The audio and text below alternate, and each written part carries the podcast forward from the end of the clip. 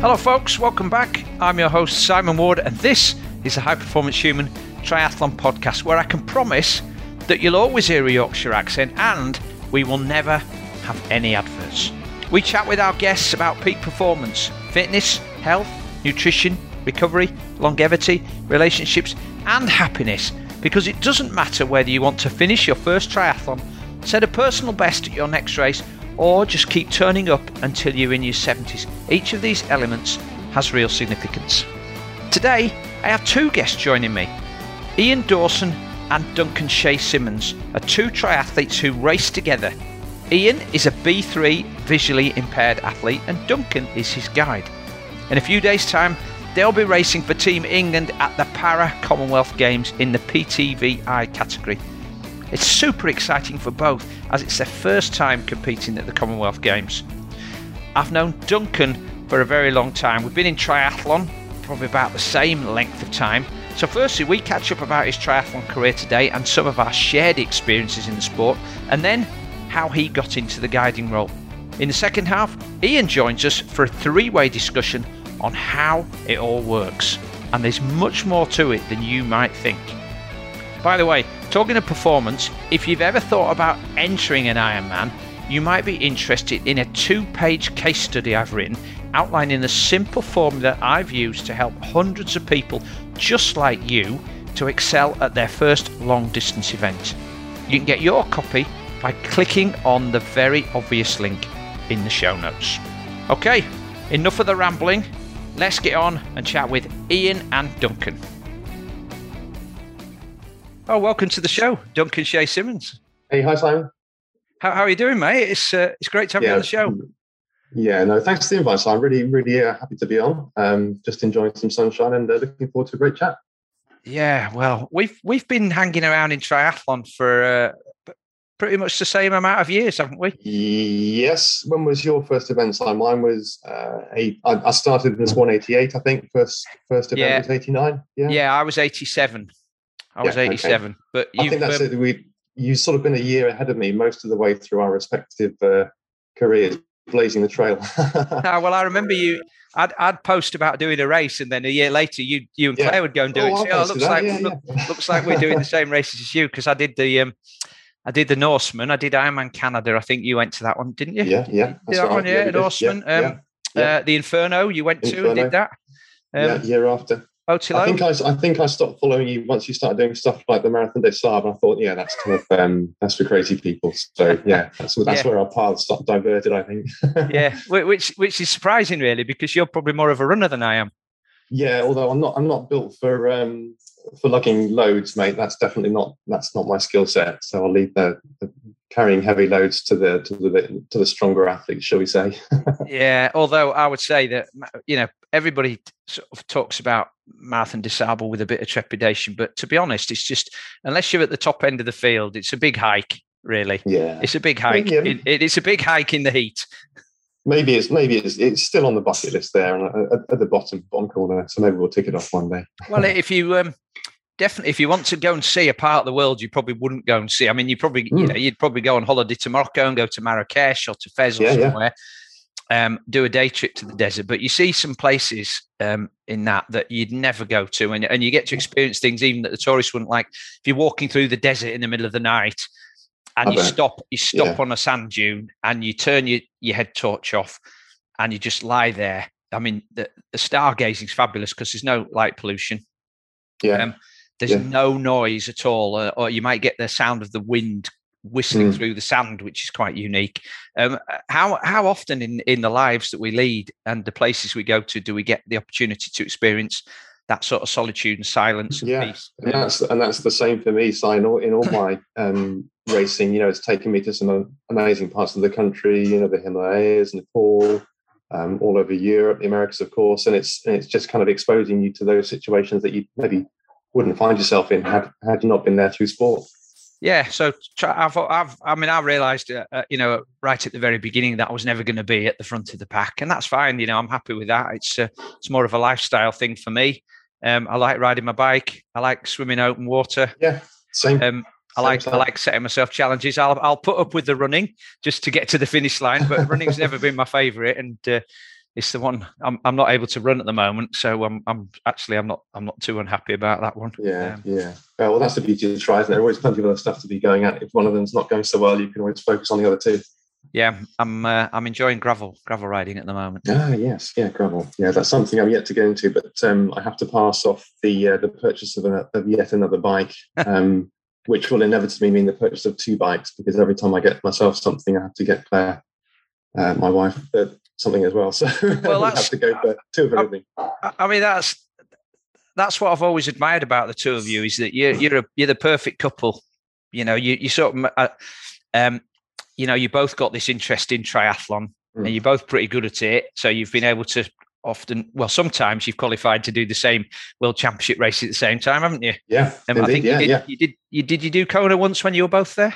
We've done a couple of couple of Konas together. Yeah, Claire Claire qualified first, um, I believe, in 2014. I, I tried that year and failed, um, and then we both qualified in 2015 and again uh, in 2017. So yeah, we've done a couple of trips to Kona together. I, I, oh yeah, yeah, yes. I, I'm just thinking. Yeah, I thought you qualified in 2014, and I think you did, but you didn't get to go until 2015 because it was Ironman Wales, wasn't it? Correct. Yeah, that's it. So yeah, that, the, the, the sort of perfect way really is to qualify the year before, and then mm. you get mm. the kind of um, the full choice of all the accommodation and uh, getting there early for the for the following year. Well, and you, perfect. Yeah, you can plan your whole season around yeah. around Kona, can't you? Rather, well, yeah, exactly. You, know, you haven't got to worry about qualifying. Yeah. I, I, always think that for those people who qualify at somewhere like, well, you and I have both done Ironman Canada, and that was because of the time of the year. That was almost one of the last qualifiers, but it gives you about six or seven yes. weeks. And if you, yes, if, if, you, if you're coming back to the UK, you've got to get over that travel and the race first, and then you've got to fly back out to the other side of the world again. Yes, um, yes. It's, yeah. It's a, well, 2017 was a bit of, a bit more of a challenge for me because I I tried to get my, my qualification in early at um, Lanzarote. Um, I think I had a puncture and lost a bit of time on the bike and, and missed qualification narrowly. So then I kind of thought, well, I need to quickly find another race. So I think I entered Bolton, Ironman Bolton, um, got my spot there, and then of course raced Kona the same year. So that was sort of three Ironman races with a Kona in the same year, mm. which was a bit of a challenge. So yeah, it's nice to be able to get it done early doors and then just enjoy the enjoy the the year ahead of Kona, uh, doing what you fancy.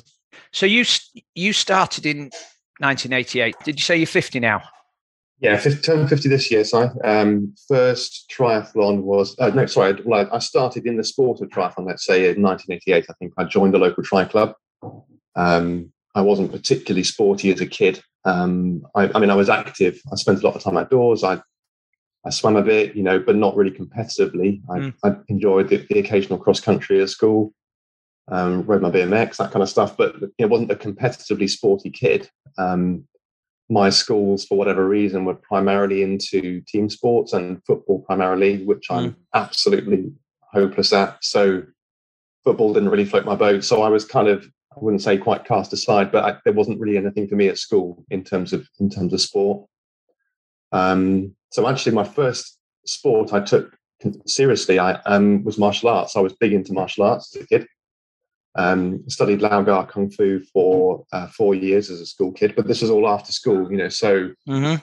Um, evenings and weekends, that sort of thing. Was was that because was that because you watched Kung Fu on the telly like I did? With I think, well, yeah, probably, yeah. I mean, I was, you know, the kind of Bruce Lee movies and stuff. I fancied myself as a bit of a Bruce Lee, Enter the Dragon, that kind of stuff. But I, if I'm honest, I wasn't really massively into the whole hitting people side of things, but I really enjoyed the the art the art side of the sport, and also really enjoyed just being super fit. I mean, and I was I was a kid, but I was I mean I was super fit because we were doing, I guess you'd call it CrossFit or cross training these days, mm. but it was you know your sort of classic, you know, sit ups, press ups, um, squat, throw, all the kind of typical kind of gym type exercises, and that was the kind of mainstay of our training. So I was you know, I used to get a real kick out of doing, um, you know, 100 press ups, 100 sit ups, that sort of thing, and just loved being really fit. Um, and, and that gave me a really good grounding, I think, in just being fit and enjoying being fit. Um, and as I say, I studied that for four years. I think reached um, the not not quite black sash, but one away from black sash, which would have which would have meant then getting a bit more serious about it and traveling further for coaching and that sort of thing. And, and as a kid at the time, relying on parents to take me places and with two brothers and a sister that was that was a challenge so so I, um, I think when you're in your when you're in your teens like that um, it's easy to get involved in all of the surface stuff. You know, the the ability to have a, a self defense is always good when you're at school, isn't it? Um, yeah, yeah. Partic- sure. particularly, particularly if you're a runner type and you're at school with all those big lads, you know, you've got you've got to be able to stand up to them. Um, it's something different to all to what all your mates are doing. Like you say, you do. I, I used to go to judo, and so. Uh, um, it was the same sort of thing. It was half an hour circuit training and then all the sort mm. of throwing skills and, and, that sort of stuff.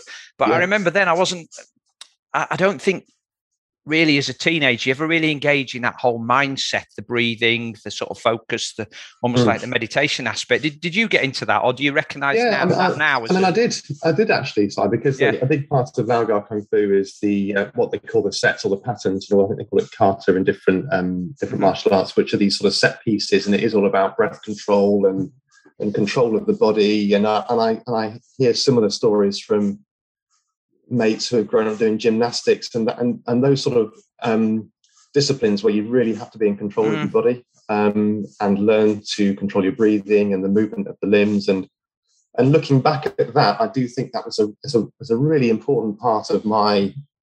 grounding, really, in health and fitness, and um, you know, just being in good all round condition, um, and plus all the other things like you know, learning to kind of you know um, turn up to training and and and, and those sorts of things. And, and that sort of discipline aspect of following a sport and being dedicated to the sport. Um, a, a, lot of that did come from the martial arts i think. Um, so that, that was quite interesting for me but but it, but it exposed me to the fitness as i say and, it, and, we, and a big part of what we did was fitness. We'd go running around the streets um, of Salisbury, where I grew up, in my little kung fu suit, which in hindsight was you probably couldn't get away with these days. But um, you know, it? I really enjoyed that. I really enjoyed running, and you know, we'd stop and do press ups in the park, and I just got a real mm. buzz out of you know my body being able to do stuff that that other people couldn't.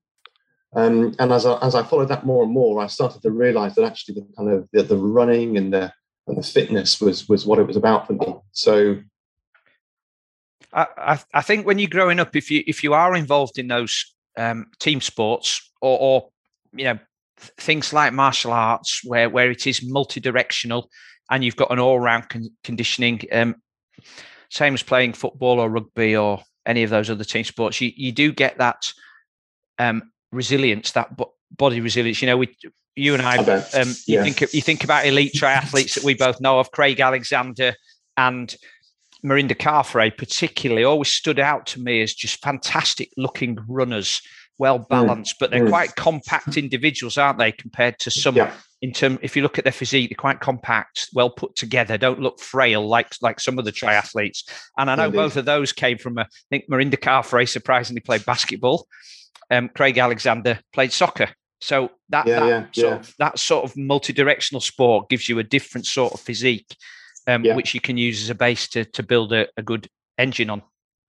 Yeah, for sure. Yeah, no, I agree. Um, and I and I think for me, I, having missed out on the on the on the team sports at school, um, the, the the the martial arts gave me that. You know, it gave me that kind of that that sense of belonging in a sense. You know, it, it, I didn't I didn't really get anything from school sports because I never really felt as though I was able to contribute to the outcome of the of the game. You know, if we won mm. a game of football, I, I never really felt as though I'd played much of a part in it, and if we lost, I was kind of felt it was my fault.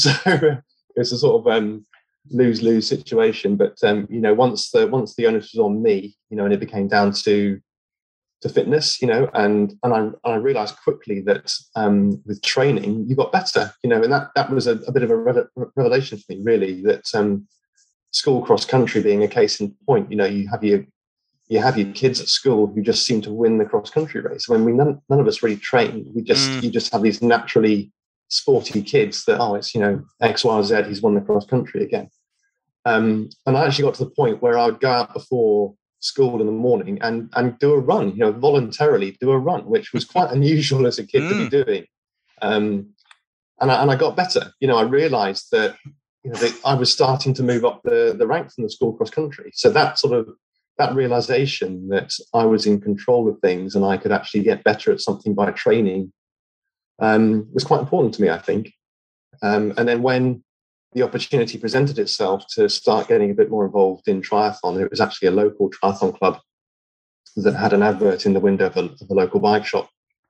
And I thought that that sort of seems right up my street because mm. I, can, I can imagine that this is the sort of thing that just rewards being fit. You know, just seemed to be didn't require a great amount of skill, but the harder you are prepared to work and the more you were prepared to train, chances are you, you, you just get better.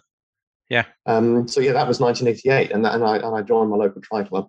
Um, the timing was pretty good, I think, because you'll remember it was around the time you know 89 that triathlon was starting to appear on British TV. Um, Mike, Mike Pigg. Sport, I think it was Mike. The, Mike, the Mike Pigg. Yeah. The Mike Pigg show. Yeah. Yeah, Allen and Scott. You know, the Iron War in '89. You know, this just absolutely mm. captivated mm. me, and it was such a colourful just worlds apart from anything that I was used to seeing these guys at these amazingly sort of tan guys on TV. Yeah, yeah. Running in the sun. And it just as a kid, it was just oh, it was just so exciting to see that. And and it absolutely captivated me. So at that point I, I decided to do my first triathlon and, and I think I forget who it was that was organizing at the time, but there was a there was a sort of thing, I think they called them Try a Tri Day or something, and it was yeah. a, it was a bit of an initiative that that somebody was organising. I forget who now, but countrywide thing where you could just have a little go at a triathlon, pool based, um, typically. And there was one in Swindon, which wasn't far from where I lived, and I and I cobbled together some kit. I borrowed a, a bike from somebody, and I've got a picture of it somewhere of me on this touring bike. Um, with a pair of sort of Dunlop Green Flash trainers and mm. uh, you know just kit cobbled together from various different sports had a go had a go at this um, this pool event and I absolutely loved it. You know, it was just totally hooked. Um, and from that point on, I didn't really look back. I just kind of I just consumed triathlon really in all its forms, be that training with club mates or or watching it on telly or or doing some of the local races. And and the scene was pretty colourful. You know, there was some there were a couple of people in in my area in the south of England, a chap called Roger Wakeling, who was organising races under the mm-hmm. Concept Sport brand. There was a lovely lady called Lindsay Beale who. Oh, Lindsay! Lindsay's who, in my uh, Lindsay's in my SWAT team. Yeah, I know yeah, Lindsay. Lin- I know Lindsay David quite well. Yeah, she's still very active, and she was. I mean, she was instrumental. She was. All she organised a, a, series called the. Te- I think it was called the Tech Man series or something in, you, in South England do you, if you were from Swindon, then do you remember Trevor Gunning, Trevor and Sally Gunning? Trevor, yeah, absolutely. Trevor, yeah, the sort of early two to twenty days, and I mean, I was I was South Coast, so um, it was still my stomping ground, but um, there was lots to go at, you know, and it was all very. It all felt. I wouldn't. I wouldn't be so grand as to say we were we were sort of pioneers, but it it almost felt like it. You know, oh, I think we were. Like I think we were. We were doing something kind of. This felt really new and exciting, and nobody was doing it you know it just it was it really as a kid it was so exciting. I, I remember doing an event in the early 90s in hunstanton which is on the norfolk coast. Hmm. and um, it was a lovely day but the tide was coming in and it was quite windy. And so the wall that you had to swim um, in between the the sort of the seawall and all of the marker posts, the groins that they had out there that sort of stopped the boats coming, that, that actually marked the slipway down from the quayside onto the beach.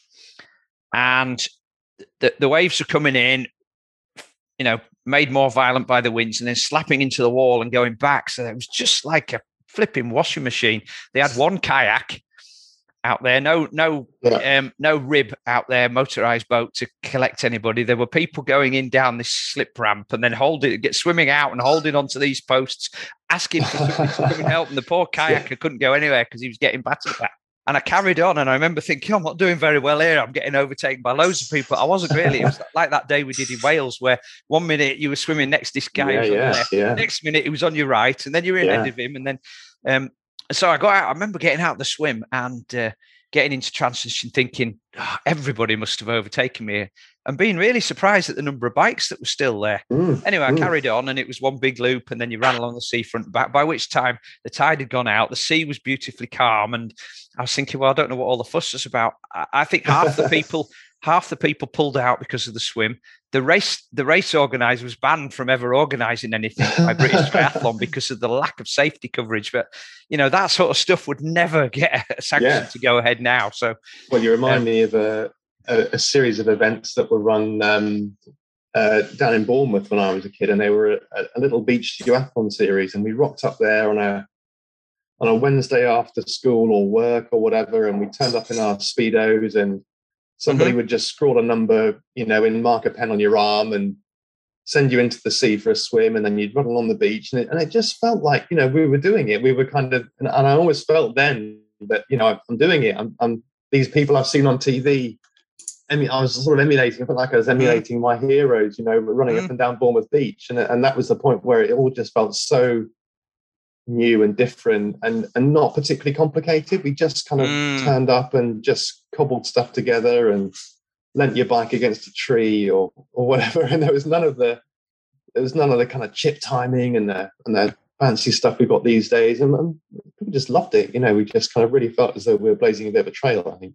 Well, I've, I've talked before in some podcasts with some of the older athletes, you know, that have been around a while about how you used to fill in a you'd, you'd, pick something up in a sports shop, you'd fill it in and ask, have to send mm. off a stamp, two stamp addressed envelopes, one one to get your instructions back, one to get yeah. the results later. There was no later, there was yeah. nowhere where you could go and get a printout or a digital readout of your times. You had to wait three Absolutely. weeks until the organizer sent you a, a, sort of 10 pages of results and you'd go through it yeah. and mark your time out. And then if you were like me, mm. you'd you'd sort of go, right, I got that was my time there. I count up manually how many people were faster me on the swim, where was I on the bike, well, what do I need to do there? And then get my calculator out and work out you know, yeah, um, it's ultimately and you, and you, get and you get your real hard copy photographs through the post as well. None of this online digital yeah. photographs. You know, you'd actually get your yeah. your physical photographs through the post, and they said, "Well, if you like these photos, you've got to send me some money, and if, if you don't, you've got to send them back." And of course, yeah. people really did. yeah, I've probably got a, I've probably got yeah. a, a, um, a, box folder of illicit photographs yeah. that I uh, they've taken and those poor cameramen that spent all day they earned exactly, five, yeah, earned five quid from one person.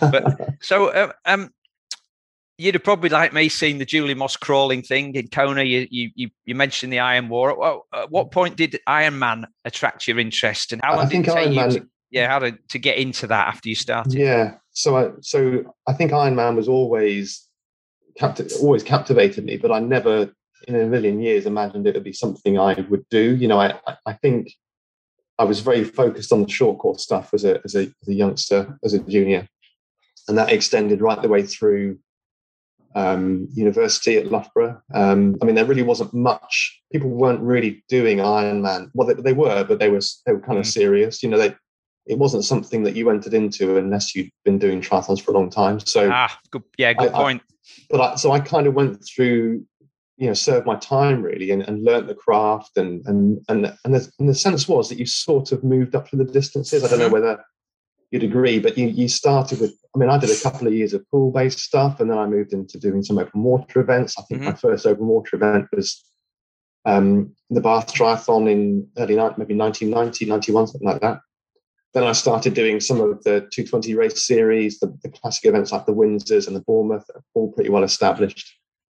But but Kona was still a, or, or Ironman generally was still a real sort of you know I, I, just didn't see it as something that i would i could do it just it just seemed something that other people did and occasionally you'd you'd meet somebody who'd been to kona you know and, hmm. at a race and you just you couldn't believe that people did it it just seemed unbelievable you know as, as a kid to to imagine that those sort of distances could be could be achieved and i think that the turning point for me really was when the drafting racing started to come into the sport, and I, and you know, my by my own admission, admission I'm not uh, a strong swimmer. It's not, it's not my strength in, of the three disciplines, um, and and the bike is. So you know, drafting racing for me is is the is the worst case scenario. You know, mm. I've I've, I've relied on my my bike strength throughout my my competitive career, I suppose, to get me back into the mix uh, for the run after after perhaps being a little bit behind on the swim. So um, you know, good a good bike runner, but you know that doesn't work well for drafting racing. So I didn't really see my future in drafting racing. Um, the, the Loughborough setup was great while I was there. I mean, it was the closest thing, I guess, to a what you'd call a, a performance squad at the time. I mean, there really wasn't much in the way of performance squad or talent ID or that sort of thing. That's certainly not like there is now but it was a it was a closed group of, of very mm. motivated mm. individuals who were all training together daily. Um, and I think yeah, that's that's where I really started to take my sport quite seriously. Um, but still focusing on the um, on the short course on the Olympic distance, and I and I targeted qualification for the the Worlds at Manchester, the age group Worlds in Manchester in uh, what was it, 93? 93, I think. Mm-hmm. Who who would have been at Loughborough that that um, people might know of when you were there? So we're talking about people like Colin Dixon, Martin Haggart, Craig Ball, Chris mm. Maund. I mean, these are. I think yep. Colin's maybe still racing. I, I, I bumped into Colin a couple of years back racing as an age group. Is still very fast, and we, you know, we had a good race together at a national sprint race. I think it was at one of the theme Thorpe Park. Is it theme park? Yeah, mm-hmm. we definitely did a race together. Mm. Um, so that, so those guys were. I mean, they were the best in the country re, uh, really at the time. Um, I think a lot of them are still involved in, in triathlon. Dan Salcedo, I think, is still involved um, through the sport at, at Loughborough. well, I rem- yeah, I remember um, they didn't really get the first performance squad was was set up around in Bath just before probably the Sydney Olympics. Yes, um, I think you're right. Uh, yeah, I mean Loughborough had it pretty much all its own way for a for a long time because there was no real direct competition. I mean, you had your sort of you had your traditional triathlon clubs, which were you know geographical clubs, but you didn't have any any performance centres. And you're right, I think Bath came on the scene, and they, and they spent a lot of money um, and started challenging Loughborough and the dominance of Loughborough, certainly at the triathlon um, student level. Yeah, well, so Chris Jones started One Vision, and I think he started coaching some of those guys. And you'd see them at races, and they were like the first professional, you know, sort of squad of uh, full-time athletes that were representing Great Britain, but we didn't have, like you say, we didn't have any professional athletes, did we? I think no. Spencer Smith and Simon Lessing were just coming through towards the. No. Well, that was um, the amazing thing, you know, the kind of the the elite guys at the time, you know, the sort of the Brownlees and the LHCs of the day were were those people you mentioned, you know, your Spencer Smiths and uh, Glenn Glenn Cook, Glenn, Glenn, Cook, yeah. Glenn was um, definitely but, the first full time, I think. He and I know yeah, he went but, he went across to San Diego and trained with Mike Pigg and all those guys for one year. Yeah, and uh, and uh, and I think he had a great race in was it Avignon, the first kind of world champs. He, mm. he, got a really good result there. But you know, those guys, we were you got to race shoulder to shoulder with them on a on a, on a weekly basis because mm.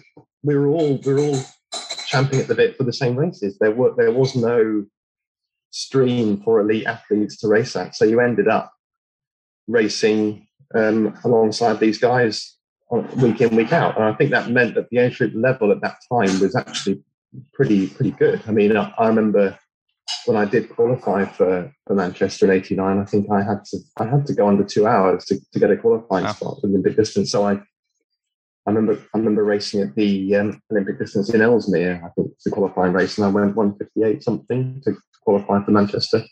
And most people in my age group at that time, which I think was maybe the 2024 age group, we'd all we all had to be at that kind of level to get a spot. Particularly so when races were nearby, you know, Europe or, or the UK, they're very popular. Um, but but, but the standard was very high, and it was still still non-drafting as it, as it, as it is today at the age group level. Um, but yeah, I knew I knew probably my, my, time was was coming to an end at the, the Olympic distance, certainly at the competitive level, with the sport changing to drafting. So, at what point did Claire come into your life?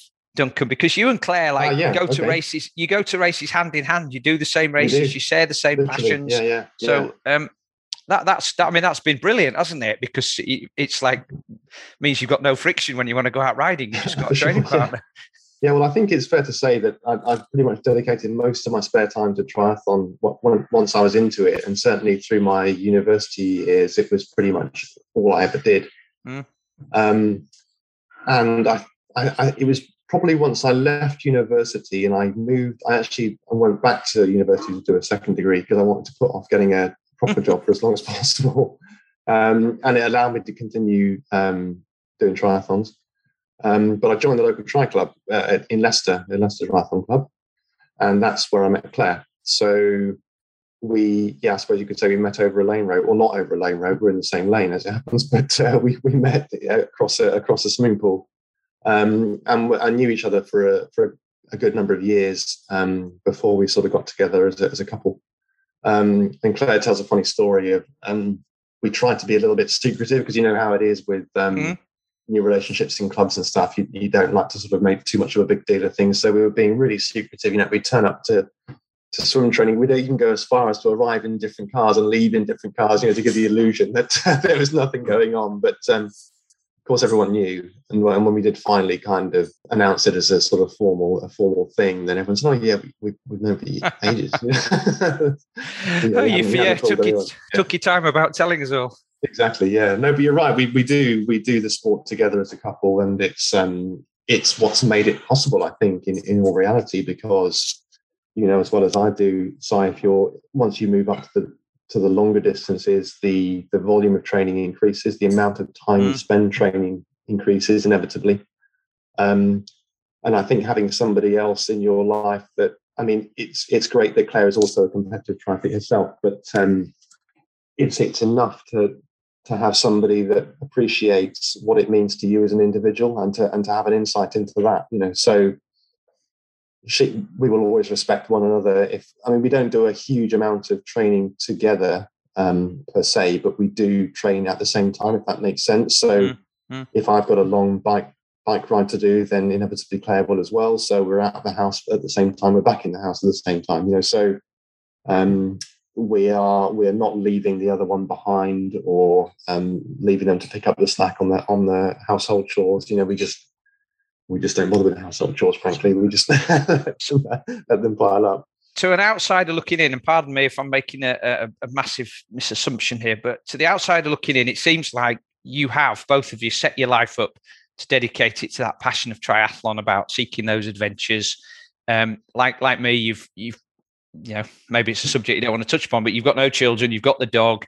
Um, you've as you said, you were dedicating a lot of your time to training for triathlon. Um, did has, has that has that informed your career choice as well? You said that you tried to avoid working by going back to get another degree. Like I know a lot of people have done this. Like, oh, if I can get a master's, I can continue to live the. Uh, yeah, no, that's definitely true. and I, I, don't think it informed my career um, necessarily. I mean, I was I was one of the rarities of Loughborough in that I wasn't doing a, a sports related degree. You know, I wasn't one of these ones that walked around in the in the attractive African violet tracksuit on a daily yeah. basis. So I, I was doing a um, I was going to say a proper degree then, but that'd be that'd be uh, rude of me to say that. But I was doing a, a degree in industrial design, um, which is my profession, um, which was quite involved actually. I mean, it was it was quite a heavy workload.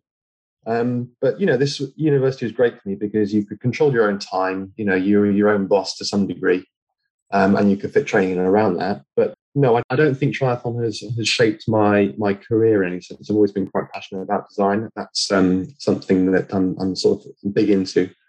Um, but I think it's um, yeah. In terms of in terms of my my my relationship with Claire, I think it's important for us both to realise that we we need triathlon in our lives, mm. and it has become one of those things that um, that has has shaped our relationship, I think, and and and I think it sort of it works really well because um, we're quite similar insofar as we're both quite competitive. So you know we want to be achieving at a decent level, mm. um, and we we're both quite adventurous spirits, so we like to travel. So yeah, I think it's I, I do feel as though I've found a soulmate with Claire and someone that shares all my. I don't I don't feel as though I've had to sort of change at all, if that makes sense. And I think that's the the, the secret really to our success is that we haven't had to change to, to accommodate one another. Mm. We're, we're still ourselves and we still do the stuff we love to do, but we just do it together. So it sounds a bit soppy, but yeah. no, it doesn't. But it was interesting what you said about that gravel bike riding, and uh, you know, because you, you, have a different problem. It's not like, oh, how do I tell the other half I want a new bike? It's like, how do I tell the other half that we need to buy two?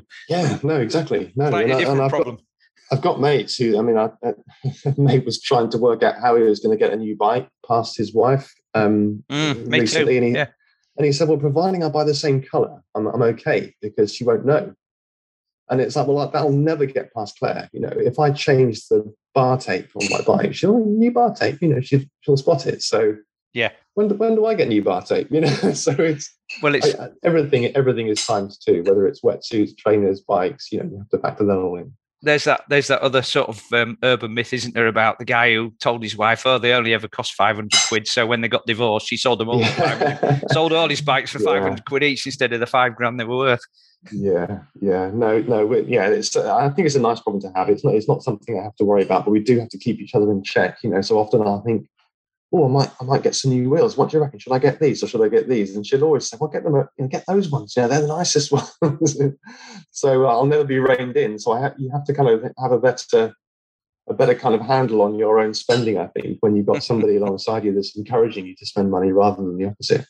So let's let's briefly talk about Iron Man, and I want that to to lead towards um, some of your guiding work that you've been doing because we're going we're going to have your guiding um, yes. partner Ian Dawson on fairly soon to talk about that. But um, yes. so you started doing Ironman, you did you did pretty well. And one of the things, the other thing, I mean, you, you were coached by Jack Maitland, who was my business partner for a long time. Yeah, yeah. And one of the things I used to uh, um, share to people about persistence and about you know you can you can't manifest qualifying for Kona. It just it's about patience and it's about hard work and it's about sure. being and it's about being in the right ballpark. And I remember you yeah, had yeah. about three or four instances in races before you actually qualified in in Wales where you were ever so close. You know, you were a couple of minutes out. It's like yeah, look yeah. at the draw. These guys turned up, and you had a good Yeah. race, but they had a better one. Um, you got a puncture, a mechanical, and but then in Wales you did it. Um, Yeah. and I. I, you know, I, I did that race as well. It wasn't a particularly easy day, was it? But um, No. but you no. again, you were in the right ballpark, and you, but, but talk about that persistence and just the Yeah. ability to just get your head down and be in it for the long haul. Yeah, you're absolutely right. And I think in my the, the early part of my career, looking at Ironman, I thought, you know, Kona, Kona is not really on my radar. It's it Mm. just seems so it just seemed a million miles away. Um, and, and I guess I thought when I did start racing Ironman, I did my first one in 2002 um, in Penticton, Canada. Mhm. Um, and I, you know, I was like a country mile off qualification, but I, but it wasn't something that was was on my radar at that point. And the, and the more I did, I did a few more. I thought, "Eh, maybe you know, maybe I should give give Kona a thought. And I and I and I sort of had a fairly half-assed attempt at it in 2009. I think I did Ironman uh, Switzerland, but I was still like an hour off the pace. I thought, well, you know, I, I gave it a bit of a shot there, but I'm st- I'm still way off the mark. So I, I sort of shelved it. Really, I thought, know, maybe maybe it's just beyond what I'm capable of. Um, but then the sort of years roll by and you and you get small improvements. And, and I thought, well, maybe maybe I really need to kind of have a go at this and I, but but do it properly, you know. And I think, I, and that's the thing with Kona, you can't just go into it half-heartedly. You have to really think this is something I now.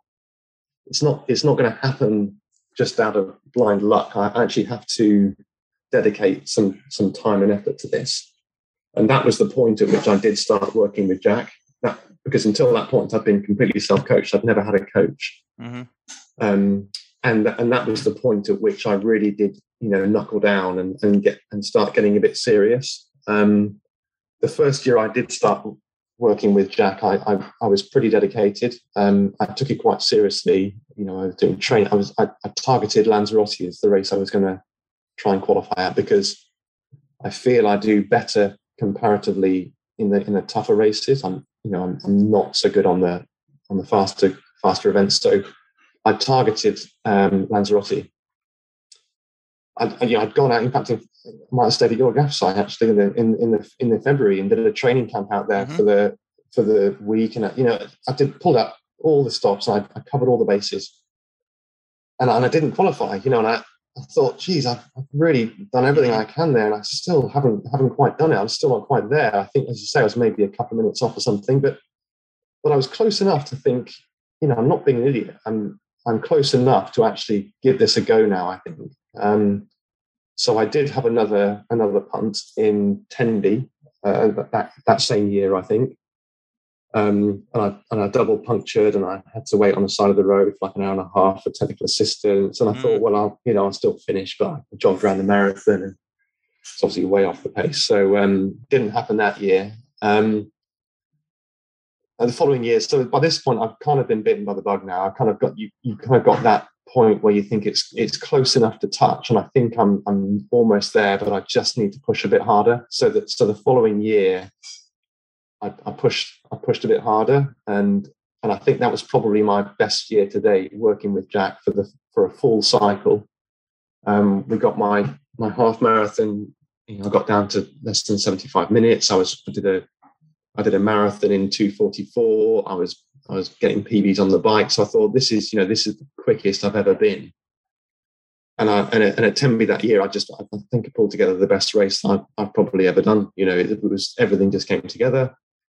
All the planets aligned, um, and, I, and I qualified. So um, yeah, it just goes to show that you know I, I was I was close enough to kind of to feel as though I could do it, but it but it still required a you know degree of persistence and dedication. It, didn't just happen, you know. What what was your what was your time in that initial um, Ironman Canada in two thousand and two? So yeah, my, my times are quite interesting because I, I did I think I did ten hours and forty minutes odd for, my okay. first race. That was but, that but was that was my best in Canada, ten forty.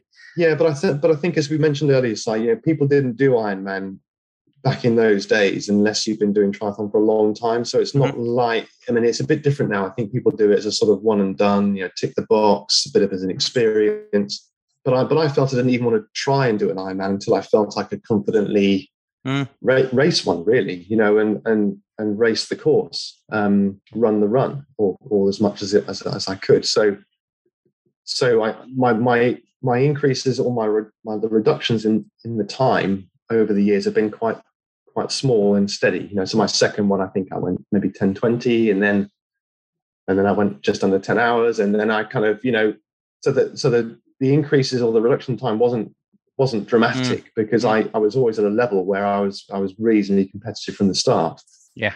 Um, and I, and I, haven't, as I said, I haven't really targeted the the quicker races. I very quickly moved into the more sort of adventurous, sort of esoteric type events, like you mentioned, the Norseman and the Alpe race, and I've raced the Embrun um, race in France. Know, all, all super tough races where you don't go there to get a fast time. Um, but but Tenby that year, I think I qualified at, again around 10, 10 hours 20, something like that. But then, you know, the, the top guys are, are maybe an hour slower or, or than they would be on a, a, super quick course anyway. So I felt time aside, it was it was probably the the, mm. the race that I'd really got to got out a really good performance. I, I seem to recall finishing 20 some 21st maybe, including the pros, and um, gaining a gaining a qualifying spot outright. So and, and Claire did as well that same in that same event. So we we ticked the box, both of us qualifying for Kona for the following year, um, and and just was the absolute perfect perfect uh, result really. Well, let's briefly touch on Kona. Was it everything you dreamed of all of those years back when you were watching those um, original videos? Yeah, I mean, did it? Was it the dream? the dream come yeah, true? They, they they say never meet your heroes, but I mean, yeah, it was absolutely everything I imagined it would be. Um, I'm an absolute Kona fanboy, you know, self-confessed Kona fanboy. Um, and it was everything I dreamed it would be. I, I, don't know whether that's because I just set it up to be this this thing in my head, but it was absolutely everything I imagined it would be, um, and more probably to the point where I, you know, I, I did get a little bit addicted, and I think I, I once I did it once, I wanted to go back again, and I, pro- I probably would go back uh, again, but um, yeah, it's it's a great experience for for anyone that's a um, a student of the sport and someone that, and I think mm. it does help having having lived through those early days, you know, of um, of seeing my heroes on TV and and then being on that same course, and they talk mm. about moving the world champs to to different locations each year. You know, for me, I would not have any interest in that. I would not have any interest in going to a world championships if it wasn't in Kona. And and actually, on that subject, it, it's never been the World Championships to me. It's Kona's Kona. You know, that's what it is. Mm-hmm. I don't, I don't, I don't care. It, it, doesn't need the World Championship moniker for me for it to be a really special event in its own right. And and that's what that's what's always drawn me to it. Um, you, that you, legacy, you know, that history you you get to run on you know you get to run at what used to be called pay and save hill don't you where mark mark yeah. broke away from dave you get yeah, to yeah, ride out to, to, on pretty much the original kona course but bar the sort of bit that goes out to the pit that's sort of in the south a bit further south mm. down there you get to swim on exactly the same swim course climb up the same concrete steps that everybody's ever climbed up um, onto the same pier that everybody's running and out of where jürgen zäck couldn't get his helmet buckle on and was throwing his throwing his tantrum there you know all of those things you go you get you go run past that corner where Paul and Newby Fraser collapsed, and you step on yeah. those bits where. And um, the first time I was there, so you know, I just I, I was transported back to that kind of sixteen-year-old mm. kid watching watching TV, watching Transworld Sport, and thinking, my God, these guys are just just just blown away. And to think that I was there doing it was just the realization of it. I mean, yeah. it was a dream, a dream, really, you know, an absolute dream. So let's talk about guiding then. I mean, you've you've got you've got a pretty good history. I know you you've going to the Commonwealth Games in a few weeks' time. But back in 2016, you guided um, Hasib. Yes, so so Hasib was the first athlete I guided, and Hasib um, was a member of my local tri club. Um, he was was primarily a runner, I think, is how he started in in sport, um, and a very good one at that. You know, he he was going through guides at a fairly rapid rate. You know, he mm-hmm. was he was moving up through the club, trying to find increasingly faster and faster because, because they needed to be fast to guide him. I mean, I think one of the first events I, I ran with Hasib, we did a, a local six mile road race and we, we ran under 36 minutes. You know, he was not, and, and Hasib is completely blind. He's a, he's a categorized as a B1, so he has no vision at all. So if anyone can imagine running with their eyes closed or running down a, a dark street at the dead of night through the countryside at sub six minute miling tied mm. to somebody, that's, that's impressive. So he was always a very quick runner, um, and he he started to get involved in the sport of triathlon, um, and very very quickly established himself as one of the one of the better visually impaired athletes in the country.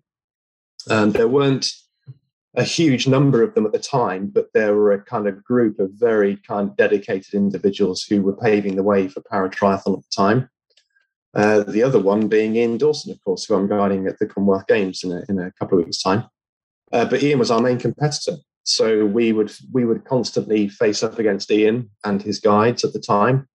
Um, and our first major competition was the World Paratriathlon Championships in Beijing, um, where Ian unfortunately came off his bike, and we found ourselves vying for um, Hasib and I found ourselves vying for um, the, uh, the gold. Um, but there was a very very fast uh, Brazilian pair, I believe. And I think Hasib and I, we ran 18 minutes and change. We were, you know, quick run off the bike. Um, but the Brazilian pair did beat us. So um, it's very interesting guiding because you have your own strengths and weaknesses, and then your athlete has their own strengths and weaknesses, and working out how to get the best out of yourself as a pair is very interesting.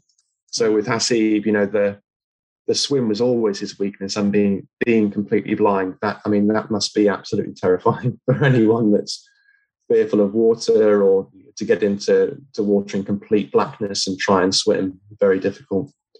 Um, he's not a big guy very light. Um, so not a huge engine on the bike but the fact that he's light meant that we could often put in some pretty quick bike splits and get ourselves back on term for the for the run. Mm. Um, so yeah, I, I, I guided Hasib for a good many years through a number of national championships. I think we got silvers and golds at national championships. Um, and then I think Hasib probably sensed the game was changing a little bit at the at the elite level of the sport, with people like Dave Ellis coming on the scene and just moving the the, the level up a notch. Um, and so Hasib wanted a different challenge. So we we looked at longer distance events. He started doing marathons. Like I guided him for a, for a London Marathon one year. Um, and then we decided to have a crack at uh, the Ironman. So that that's what took us to uh, to Barcelona uh, to have a crack at the, the then. Um, I think that it, it was called the, the the Guinness record for the fastest Ironman blindfolded, which is the wording they give it, because it has to be something that anyone can have a go at. So if you fancy it, Si, you just need a blindfold and, and a tandem, and you can have a go. So that's the policy with uh, with with Guinness. You have to make it something that's that anyone can have a go at. So. Right. To, to get that record, he did literally have to wear a blindfold. I mean, although he is completely blind, he had a he had a pair of goggles which had completely blacked out lenses on for the duration of the event, so completely zero vision from start to finish, including transitions. Um, and yeah, it was it was probably my toughest ever guiding experience. Um, guiding a B1 athlete is very challenging because they are totally reliant on you for for everything. Uh, and you know as well as I do on an Ironman, you have long periods of time where you just need to switch off and go into your own mm. little world and and just while the hours away. But you you can't do that when you're guiding a, a visually impaired athlete. You know you have to be switched on the entire time um, and Barcelona is a busy race. You know, it's congested on the bike. You know, we've all seen the draft packs on the bike. The run is incredibly congested, the swim as well. So the whole thing was absolutely draining mentally. And it kind of took me probably um, a year to recover and actually and get wow. my, my mojo for guiding back because it was it I really felt as though it I was absolutely spent after that after that event mentally you know um, I mean we did get the record but it was it was touch and go for a while I think we we got it by a few minutes but I mean we were really kind of pushing pushing it close to the wire um, but it was great. You know, Hasib got the result he wanted, um, and he's done very well as a result of that. He's obviously written a very successful book. He's still competing and loving sport, um, focusing primarily on his running now. And that is what has prompted the switch to the um, to the competition to Ian, who needed a guide, um, and that's and that's where we find ourselves today. Brilliant. Well, what we're going to do now is we're going to get Ian onto the conversation. So, welcome to the show, Ian Dawson, uh, to join uh, myself and Duncan to chat about how the pair of you work together. Thanks very much. Uh, you're most welcome, Ian. So, I am um, a bit of a novice when it comes to this whole guiding thing. Um, so, I'm really, really interested to find out how it all works. Particularly, you've just discussed how it was working with Hasib, Ian, and you know how um, how you have to learn these things and uh, um, I guess then when you've got used to working with one partner and you start with somebody else, you, you pretty much you've got a little bit of uh, knowledge, but you pretty much start from scratch, aren't you? So, um, who wants to? You tell Ian. Tell me. Tell me how you met Duncan and um, uh, what started this whole partnership off. Well, um, I mean, I'd known Duncan for a few years. Obviously, he'd been racing with Hasib, and and we'd we'd sort of competed against each other a number of times. Um, you know, particularly things like the World Championships in in China. I think that was 2011.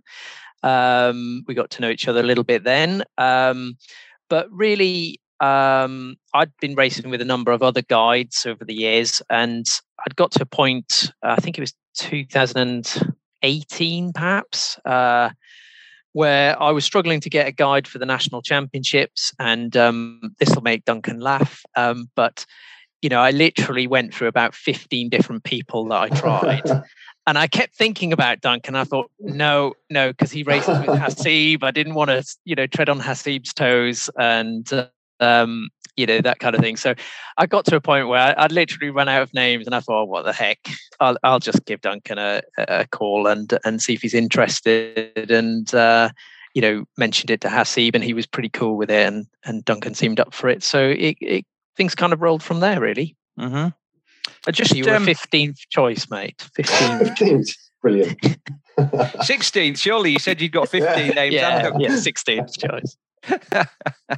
No, it's funny though, because uh, you, you do become, I, I imagine, quite protective of, of, your of your guides. You know, certainly you you spend a lot of time working with an athlete and uh, you, you do feel as though you're you, they're they're the opposition. You know, at the end of the day, they're you're trying to beat them, and um, and there's lots of bands. It's all very very friendly. Like loads of bands, obviously at races, but at the end of the day, you're there to beat the other pairing, um, mm. And you become quite protective of your own athlete, and you're looking for any little chink in the in the armor of the opposition, and you know, I wouldn't say I cheered when I saw Ian in a ditch um, in Beijing, but you know, it did move us up a spot. So uh, yeah, it's it's funny, and I can I can totally understand why why Ian felt um, you know I was sort of a long way down the list of potential uh, guides once he was looking for a guide to to replace the ones he was using. So it was probably that. You okay, mate? As you were riding past fast. Yeah, yeah. Can I exactly. stop him to see if he needed help getting out of the ditch? he's okay. He's moving. Crack on.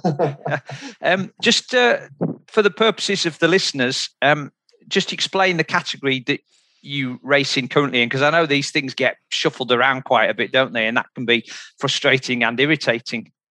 Yeah. Um. So it it's not changed much in the last couple of years for for my category, but it's um PTVI, uh, so visual visual impairment, and, and that is split into two subcategories. So you have uh, B1 athletes. Um, who have uh, no no vision, no useful vision, uh, maybe just light and dark perception.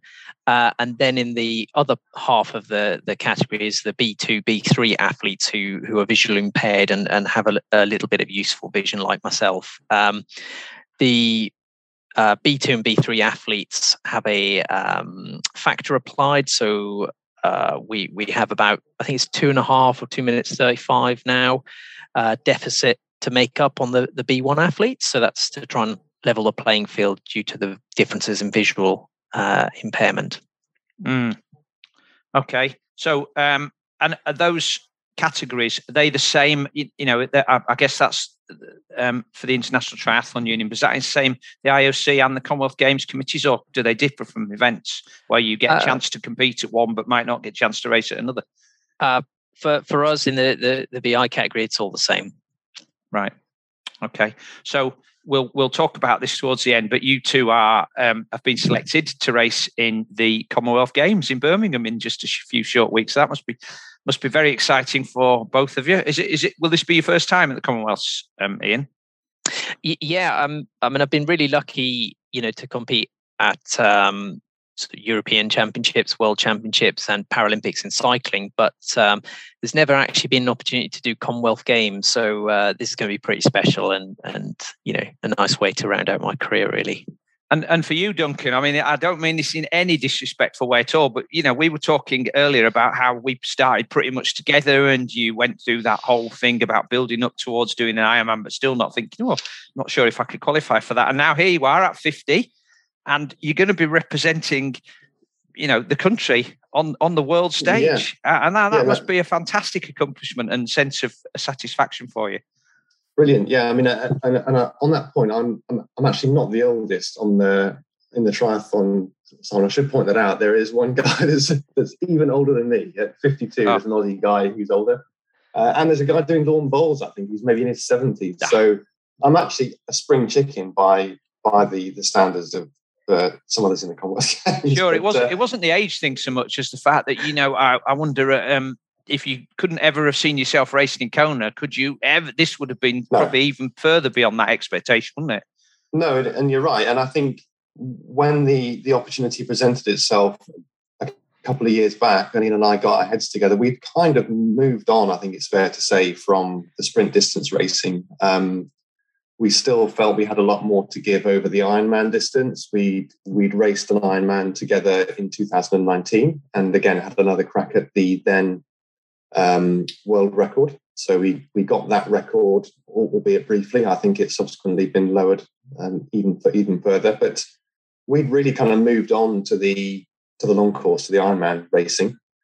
Um, but then the opportunity presented itself to have a go at least to try and qualify for the um, English Commonwealth Games team. And we knew, I mean, we knew it was a real sort of outside chance because the strength in depth now within the home nations is is vast. You know, there's some really good athletes, and I think Ian will be the first to admit that the, the game has really moved on subsequently in in recent years, particularly with funding. Now you have athletes who are well, I mean, they're essentially fully funded elite athletes. You know, the kind of the top VI guys, the Dave Ellis and Lucas Guide.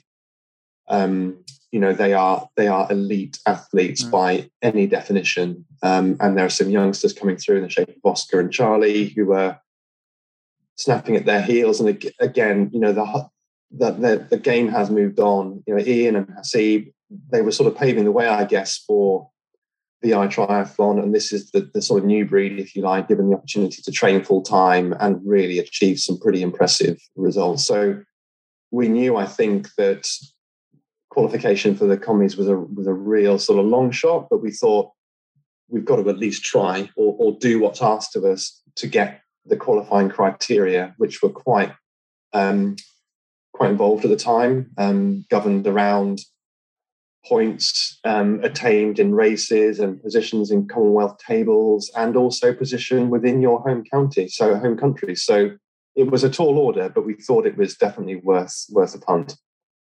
So let, us go back to um, the basics of this. And I'm going to share you my. It, it's funny now. It wasn't funny at the time. I um, going way back uh, when we had the physio clinic.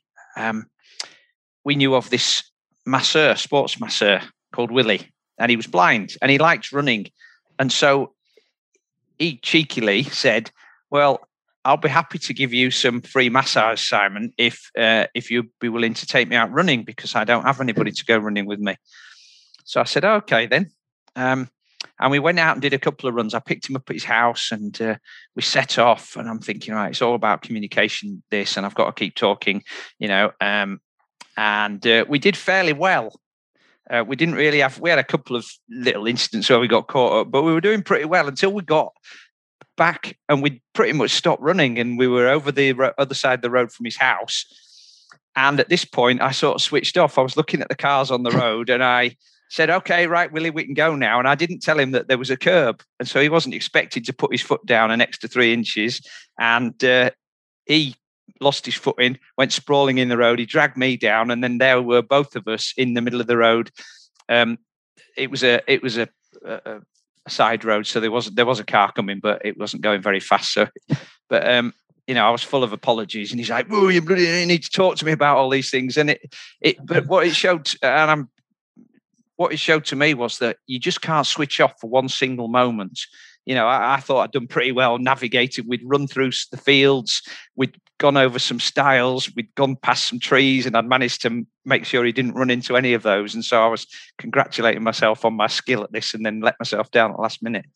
Um, yeah, you're absolutely right. I mean, that's the that's yeah. the point at which you know when you sort of you drop your guard for a moment, and that's when mm. The, the accidents can potentially happen, and they do happen. And the thing is, that my experience with guiding visually impaired athletes is they do not want to hold back. You know, they are they want to go full chat all the time. It's not as though um, you imagine if you or i eyesight tried to run without seeing, you know, we'd be really tentative and we'd be trying mm-hmm. to work out what, you know, Ian, Ian and Hasib, they, they, they did, they want to go full gas all the time. So they are completely reliant on you to tell them when they're about to run into a post or down a curb or a flight of steps or whatever it might be. And not only there's a curb coming, it's what is the curb going up or down, or, or you know, it's yeah. it's it's more than it's. You have to be quite prescriptive with with the danger. And we had we had issues in Estonia with a couple of little sleeping policemen. I mean, they're really minor, but when you're fatigued and you you've got that Iron Man shuffle, and uh, you know you know what it's like, and you barely pick your feet off the ground. Any any sort of slight deviation in the surface, a pothole, a, a raised a raised brick or whatever can be can be a hazard mm. that will trip somebody mm. up. So definitely, yeah, you have to you have to have your, your wits about you the whole time on the run, particularly. So, I guess different partners have different ways in which they like to communicate. So, was that a problem with you switching over to Ian? Um, and likewise, Ian, for you, have, uh, picking Duncan up as a partner after you'd had others before. Um, I mean, Ian, yeah. For for me, it, it wasn't a big problem because I think uh, Duncan being an experienced guide really helps. And I think probably because he's worked with someone who has even less vision than than myself, um, he's probably acutely aware of some of the pitfalls and issues. Um, and I think, yeah, for for me, I find it quite easy to switch between people because I've raced with so many people. Um, so I'm quite adaptable, I think. Um, but I, you know, I just uh, tend to give a, a, a few bits of key information to people and and you know just to outline the kind of things they might want to tell me um, because it is difficult for people to know uh, what level I, I can see to um, what things I'm going to pick up and what things I'm going to miss, and that that can vary day to day and and with light conditions and things like that. So I just tend to give a bit of an outline, and then uh, we we go and race and hope for the best, really. So I guess that when, um, so just just before you come in there, Dunk. So I guess when you take on a new partner in, you tell them how you like to do it, and then they have to they try to fit in with that. Is that right? Um, I would to, say it's the opposite. Deg- actually, oh really? If yeah. I could, if I if I could jump in there, definitely. I mean that's that's the one thing that comes out with Ian is his adaptability. And, I, and I, exactly as you say, I'll frequently find myself saying, "Well, which which way do you like to do this, Ian? Shall I get off the bike left or right?" And he said, "Just do what you want. I'll I'll adapt." mm. and and he's incredibly adaptable um, mm. to the point where you know I literally just do the things the way I want to do them, and and he fits in around them. So whether that's well, which leg do you like up at the start of the bike, left or right? I'll do what you want. I'll adapt.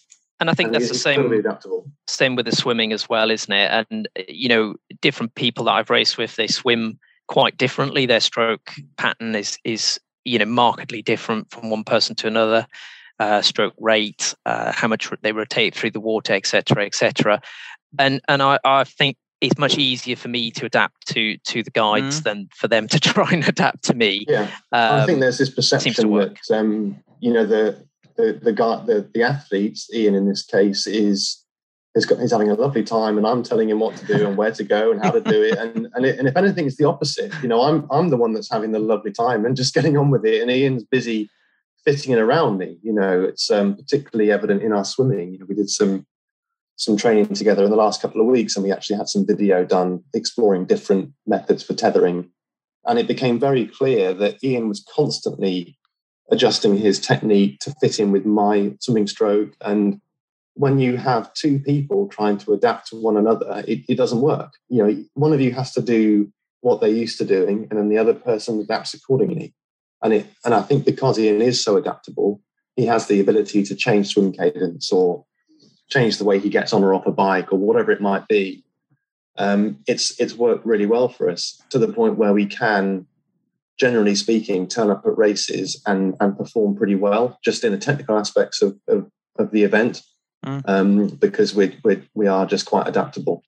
So, who's the best? Uh, what, what's your swimming like? Are you comparable, or is Ian stronger than you, or um, is it? I, we're pretty close actually in this one. I think put us in a put us in a pool, um, we'd be pretty similar. Which, and I've always maintained that when you're guiding somebody, um, it works best when you're when you're closely matched. You know, there's ver- there's very little a guide can do to to make make the partnership go quicker.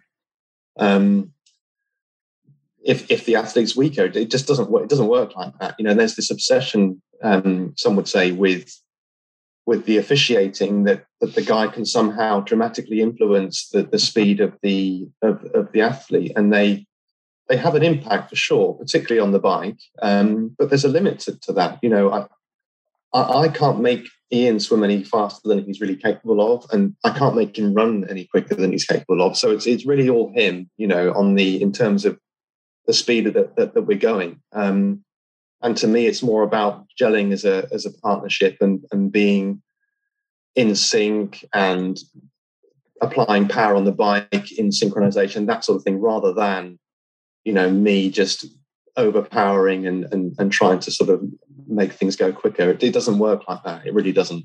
So when you when you let's talk about the individual disciplines now. Then, so you talked about tethering in swimming. What's what's the traditional way of doing it?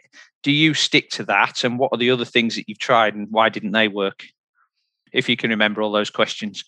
Yeah, do you want me to take that one? Yeah, yeah, yeah. It, yeah. yeah um, I mean, I don't think there's really a standard approach to tethering. The the rule is you can tether anywhere on your body, and the tether has to be of an elastic material, and uh, it can't be more than a meter long or stretched to more than a meter. So there isn't within that there's quite a lot of scope to to do different things. Um you know some people tether at the ankle um some people ran ran the thigh with um elastic lace and that sort of thing. We we do something slightly different um which I've tried over a number of years um with different people and and I adapt my wetsuit. I have a little bit of velcro um on the wetsuit and then I um tie a, a, a velcro strap around the outside um, through our tether loop, and um, it's a, a, sort of relatively short tether so that I don't drift too far off course, and that helps me to keep in sync with Duncan. Um, and that seems to work really well because the tether can't slip, it can't go anywhere, and that's one of the problems sometimes in more choppy water. Um, or if you get a busy swim and people pull pull on the tether, it can can be dislodged, and then that can really ruin your race. To be perfectly honest, so uh, I just find that security in, in having the tether really fixed so it can't come off uh, it is really useful. Are you swimming there's also a limitation. You, you swimming yeah, side by point, side here then? Yeah, on that point, there's there's a limitation with where the athlete can be relative to the guide. They you know they, they don't want to see any any pulling. So so Ian can't well for the short course at least for the ITU style racing, that Ian Ian couldn't be on my feet, for example. But in Ironman, that is a little bit more flexible on that. So we tend to have a different tethering approach for the Ironman than we do for the ITU racing. Um, mm-hmm. We're talking about trying to minimize energy expenditure. So head to, head to tail positioning works best for Ironman, and it means you can thread yourself through busy swim packs and that sort of thing without clotheslining people that you tend to do if you find yourself in a busy uh, a busy uh, swim pack um, and you're swimming side by side. But side by side is how essentially side by side is how we tend to do it for the ITU racing. So what, when you're when you're swimming then um, side by side, Ian, are you if do you prefer to go on Duncan's right or on his left?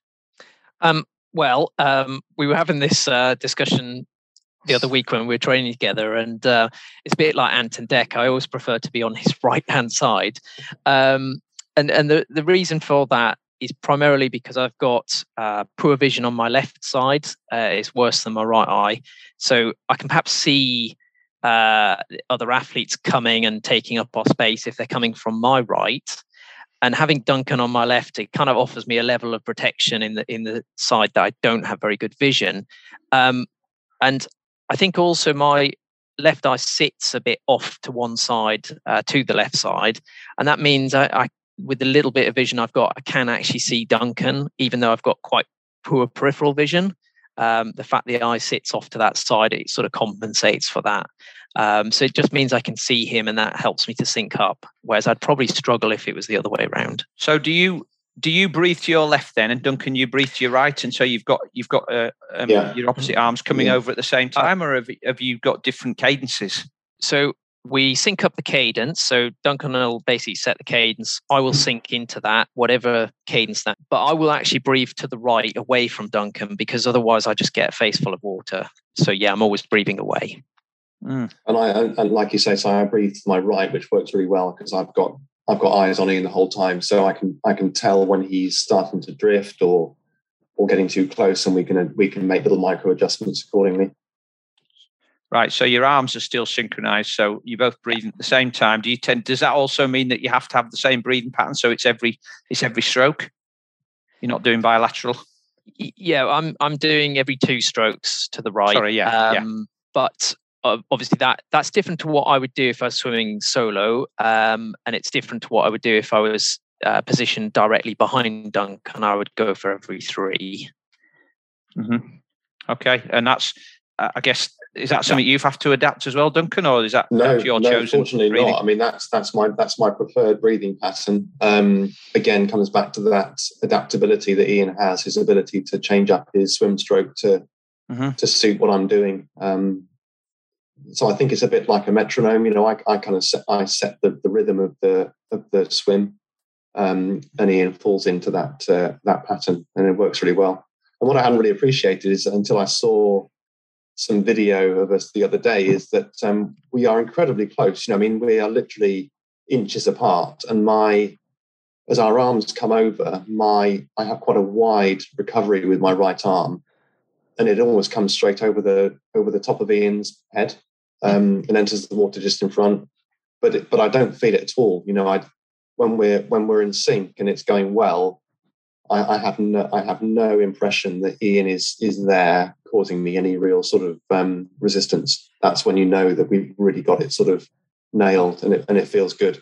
And then occasionally you'll get like a a real tug and it's like someone's thrown a fridge on your back because it's got the, the tether's got snagged around somebody or or something's happened and a wave has tried to separate us. So you do get these kind of mm. periods where everything just feels perfect, interspersed with periods where you're just literally dead in the water and you and you have to sort yourself out and, and go again. Yeah. And, and that and that's and that's less bad with Ian. It was it was it was worse with Hassie. That was the, the, the bad times were more frequent than the good times with with Hassie because he, he was constantly swimming in in a, in a very peculiar um, way, you know, not in a straight line or, or, or moving off to one side. Whereas Ian is, is is pretty straight. So when we're when we're synced up and going well, it's it feels really good. Mm. Oh, that's good. How how much time do you actually spend training together these days? And how and has that changed at all during the sort of four years you've been working together? I, mean, I, I, in the past, we haven't really done any training at all together. We've we've kind of rocked up at events, had a quick conversation about how we're going to do things, and then just gone for it. And it's it's worked out pretty well. Um, more recently, with the, the, games in mind, we have been doing some sessions together, and uh, I've been coming to to Leicester uh, to spend a little bit of time with with Duncan, and uh, you know, doing the odd race and things like that. So yeah, we we are doing a bit more we focused a bit more in recent weeks Si, on the on the on the technical aspects of, of the event. You know, I think we're we're we've we've got enough experience between us now that once we're actually racing, you know, be that something cycling or running, we're we're happy. Um, we've we've arrived at some pretty good techniques for making sure we get the best out of each other. But we really felt that there was some some time to be to be gained in the sort of transitions and the in between bits. So that's you know getting on and off the tandem is a big one. Um, and there's just you know over the sprint distance, five seconds, ten seconds, they it adds up, and all of a sudden there's half a minute. You know, so that's that's time that we can gain back just with being a little bit more slick on the uh, on the transitions. Yeah, I think prior it, to um, sorry, Doug. Sorry, crack on, mate. Uh, it's you know f- things like finessing the swim technique and and working out you know if we can be maybe not quicker but more efficient in certain ways and and that can save you energy for later in the race. And and you're right you know these 10 5 10 seconds at a time they do add up and and that's how i've won one or two world titles even by just eking out a few seconds here and a few seconds there. I think because we've we haven't done as much training together as you might imagine just because we are you know separated by by geography um, and and really our experience of, of one another is is through racing we tend to to take a rather cautious approach to things like getting on and off the tandem. You know, it's, it's, it's perhaps better to do things in a safe way, um, but one that's that's not risky. You know, that's not not going to risk losing a shoe or something like that, which would be kind of game over. So we've always taken a slightly more cautious approach, I think, to those technical aspects of the of, of racing. Um, but those those are luxuries you maybe don't have. Um, but but even that, you know, it's, it's horses for courses. We'll take a we'll take an assessment of the of the race course. And if we feel, for example, that it's better for us to put our bike shoes on in transition and then run through transition in our bike shoes, then that's what we'll do. We'll, we'll do whatever works best and whatever gives us the, you know, the quickest, safest result from A to B and, and, and, take on those and do it like a risk, risk assessment almost, if you like, of, of which is the best way of doing things.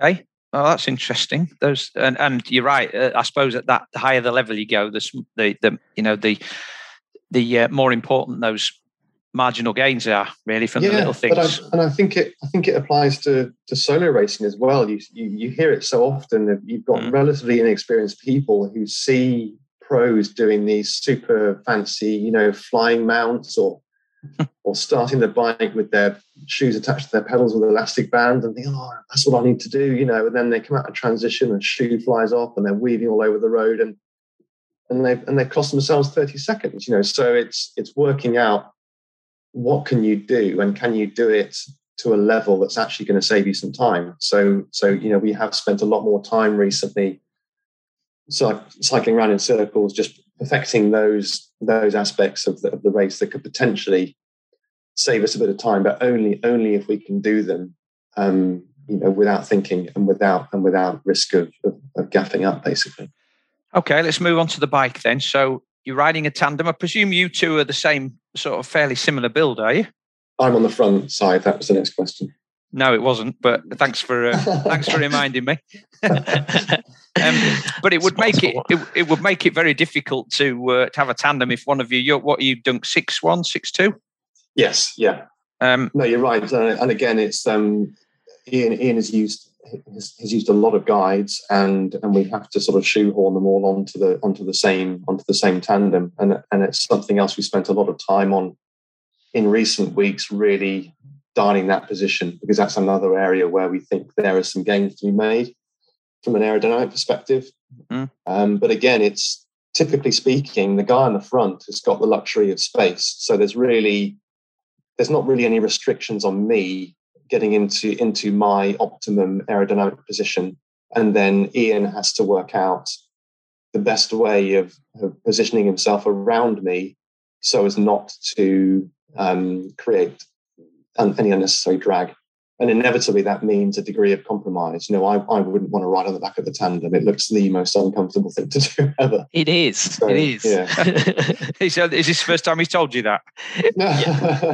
yeah. Well, he has offered to swap a few times, but I've never actually uh, taken him up. So, I mean, is there a you know, pardon my ignorance here, but is there a is there a size discrepancy between guide and um, blind athlete that wouldn't work on a tandem just because the the you know the the engineering and all of that just just wouldn't I, wouldn't be compatible. I would guess so. I would think if you were riding a tandem generally, you'd want to put the bigger person on the front. I think just in terms of you know the way the bike would handle, and certainly I I had it with Hasib, who's who's very small. You know, it felt like a set of panniers on the back of the bike. I barely right. noticed him at all, and I and I do notice it a little more so with Ian, but but not so much as though it becomes a handful. Whereas if it was the other way around, I think you could imagine having a, having more yeah. weight out the back would would create a sort of handling um, issue with the with the tandem for sure. Yeah, and that that is the traditional way round is to have the heavier, uh, more sort of bigger pi- pilot uh, uh, person on the front as pilot, and and the smaller stoker on the back. But you know there are examples where that that can work the other way round in in paracycling. The GB Peb, uh, Bate and Duggleby. You know, uh, Steve Bate is a monster. He's huge, and mm-hmm. Adam is quite small by comparison, and, and they've been very successful. So it can work the other way around, but as a general rule, I do think it's better to have a, a, a sort of larger, slightly heavier pilot than Stoker, and it gives mm. me, you know, something to hide behind, and and you know, a windbreak on the front is useful. So what um, what communication things are you doing? Because I guess it's all about trust for you, Ian. You've put your trust in that Duncan's uh, taking the correct line, but you definitely want to be setting yourself up position wise for changes in direction, don't you? And cornering, um, you definitely don't. You don't want to be sitting up at the same time as Duncan's trying to lean the bike into a left hand bend, for example. No, uh, I mean a part of that is you know doing your course recce's and um, do, you know once you've done a few laps of the course uh, I, i'm able to build a bit of a visual map in my head and and i can anticipate what's about to happen but I'm also picking up on little cues. You know, Duncan might shuffle a little bit um, on the saddle. He might sit up fractionally just before a corner. Uh, he might change his his hand position, and and so I, am picking up on those sort of things all the time. Um, you know, because he's moving back into my space. For example, I'll pick that up and think, well, we're, we're at this point on the course. It's a, it's a tight right hander. So um, there's a little bit of uh, that, little bit of anticipation, and and also you know, Duncan, he, he will tell me if there's something really uh, challenging coming up, you know, a tight left turn or a U turn, that kind of thing. Uh, or any I mean, most of it has to be non-verbal in actual fact because yeah. when you're racing and you've got your you know your aero helmets on, you've got the wind noise, and unless it's something really significant, then I then we just kind of communicate non-verbally. Um, I will communicate turns, but but I have to really shout. You know, it's it's not easy to hear one another over the mm. over the noise and the and the insulation from the from the helmet. So you have to work out a way of of, uh, of communicating non-verbally. And as Ian says, most of it's just through my body language. Um, he can predict what I'm about to do, like things like coming up out of the saddle. You know, he'll be able to sense that, um, and he'll be able to react accordingly. And if he if he senses that we're about to turn, and he's been lucky enough to get a um, an audio warning as well, then he will he will move into that turn with with the bike. Um, what's what's worse is when it, it's being it, you're fighting one another. You know, if I'm trying to turn and Ian sat up, or vice versa. And we actually had a in fact, one of our first guiding experiences deal, I think, was uh, Eton Dorney in when we had the, the national um, para champs. And, yes. And, and we were coming, I don't know if anyone's raced at Eton Dorney, but there's a, there's a pretty much dead turn at the at the near part, not the far end where you go over the bridge, but as you come back into transition, there's a pretty much dead turn. And we were absolutely full gas into this turn. And I was shouting my head off that we were going into this turn. And Ian clearly hadn't heard me because he was still full gas into this corner. I had the brakes on, which weren't really doing much. So we just had to kind of lean the bike over and pray that we got it around the corner. Yeah, I, I think we, the, we did clip the pedal, didn't we? I remember the pedals yeah. clipped, the bike lurched sideways. We bounced off the crash barrier, but by some miracle, we actually um, ah. we got round. So so that's another danger to be aware of is that just because I'm slowing down on the front and, and, coming off the gas, it doesn't necessarily mean that Ian's doing the same. He might still, it's like having a, you know, an engine behind you that's still running as you're trying to slow the bike down into a corner. So, um, yeah, it can be quite challenging on, some tight technical courses. Just, just on tandems then, the, the, the gearing and the pedals are in sync. So it's for you, Duncan. If, if Ian keeps pedaling, it's like you trying to break a fixed wheel bike, is it? Absolutely, yeah. yeah. So so every, so I'm in control of the of, of everything basically, steering, gears, brakes. Um, but we're both in control of, of how much power is going into the bike. So I can I can slow down, but if Ian chooses to, he can keep pedaling, and I and, I have no control over that. I mean, you'll feel the weight. He'll feel the weight of me slowing down, and will and and will therefore get the cue that okay, we need to slow down um, and vice versa. If for whatever reason Ian slows down, I will feel I will feel that through the drivetrain. Um, and when it's when it's going well, you don't feel anything other than just a real sort of surge of power from from the from both engines. I presume then that there's something in the rules that doesn't allow some sort of electronic communication through your head helmets. I don't know about that, Ian, actually. Um, it's not something we've ever considered, but I think we sort of, um, yeah, we, we muddle through as uh, as best we can with the with the communication we've got. And it's only really, I would say, on on super technical courses that that it that it can potentially become an issue. Yeah, I'm pretty sure that's not not allowed. Although I I do think it, it could be a viable adaptation for parasport, para triathlon for the bike leg because it's if it was between pilot and, and stoker rather than getting outside information and time splits and mm. things like that mm. because it's not outside assistance it's just communication between mm. the, the pair so i think there would be a good argument for it so if i'm reading all of this right then there's got to be an almost like a telepathic relationship between the two of you that develops over time because the first two events that you talk you know the first discipline swimming and cycling there's pretty much no verbal communication between you yeah, we've used we've used that word before. Actually, that sort of telepathic mm. communication. I don't want to sound sort of otherworldly, but there definitely is something that you know we're able to kind of pick up on on very subtle cues from one another. Um, and and I think that's the big difference for me between um, guiding Hasib, who's a B1, obviously, and Ian, who's a B3. Although Ian's only got a very small amount of vision. I mean, five percent might seem like bugger all to your your eyesight, but with that five percent, it's amazing what he's able to do. You know mm. that that is a world apart from somebody who's completely blind. So, yeah, being able to pick up on even just subtlety of shape, form, um, means that my job as a guide isn't quite so onerous. Um, it was definitely more challenging with Hasib, um, where he was completely reliant on me as a guide to give him every single little bit of information, whereas um, Ian Ian can get by on a, on a lot less, and so I don't I don't overload him with information mm. that he doesn't that he doesn't need. But all all the best pairings, regardless of whether in sport, in entertainment, in music, you know, even in marital relationships, seem to have that emphasis or that, that element of telepathy, don't they? Where you know mm. you sort mm. of so can almost second guess what the other person's going to say or do in a certain situation, and that that's I don't know what that that it's almost otherworldly, isn't it? Because you, you can work yeah. on certain elements of it, but it just there are just some people you gel with and some people you don't. So I guess that the best mm-hmm. partnerships in sport, you know, like tennis doubles or badminton doubles, uh, have that element to them. And that's yeah, and I think that's successful. that's something that, and I hope Ian will agree that we we quickly realised that we did work pretty well together as a as a pair, and I think that surprises a lot of people that you know we we don't do a huge amount of training together. Um, we've done what matters and we've raced a lot together.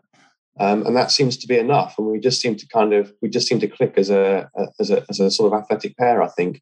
And I think personality wise as well makes a big difference. Um, and it's not something I think perhaps the governing body focuses enough on with with guide selection. You know, it's a, a lot of it is about the, the physicality of the guide and what they're able to do, and um, you know how many watts they can put out on a watt bike. And, and it's all that's all important obviously but also i think personality is hugely important. You know i think you can put two guides of very similar physical abilities side by side and one will work really well with an athlete and one won't you know and one, mm. and, and one will be able to get a much better performance out of an athlete than the other one will quite apart from their their physical abilities. Um, and that was always neat when we we got the call up for the um, for the English team for the Commonwealth. Is that um, Johnny Ryle obviously um, had of things there at the, at the BTF saying, "We know you guys come as a as a as a pair. You know, we are a we are a team. We feel as though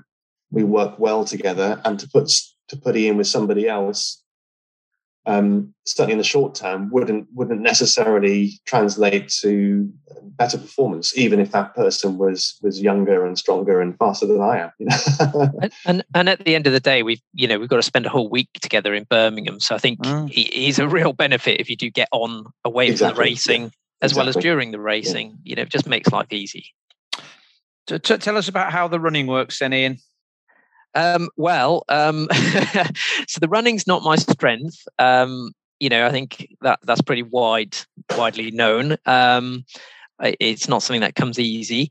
Um, but for for us, what we we use um, for the short course, we use a wrist tether. So it's it's a very simple piece of uh, material with two loops in it.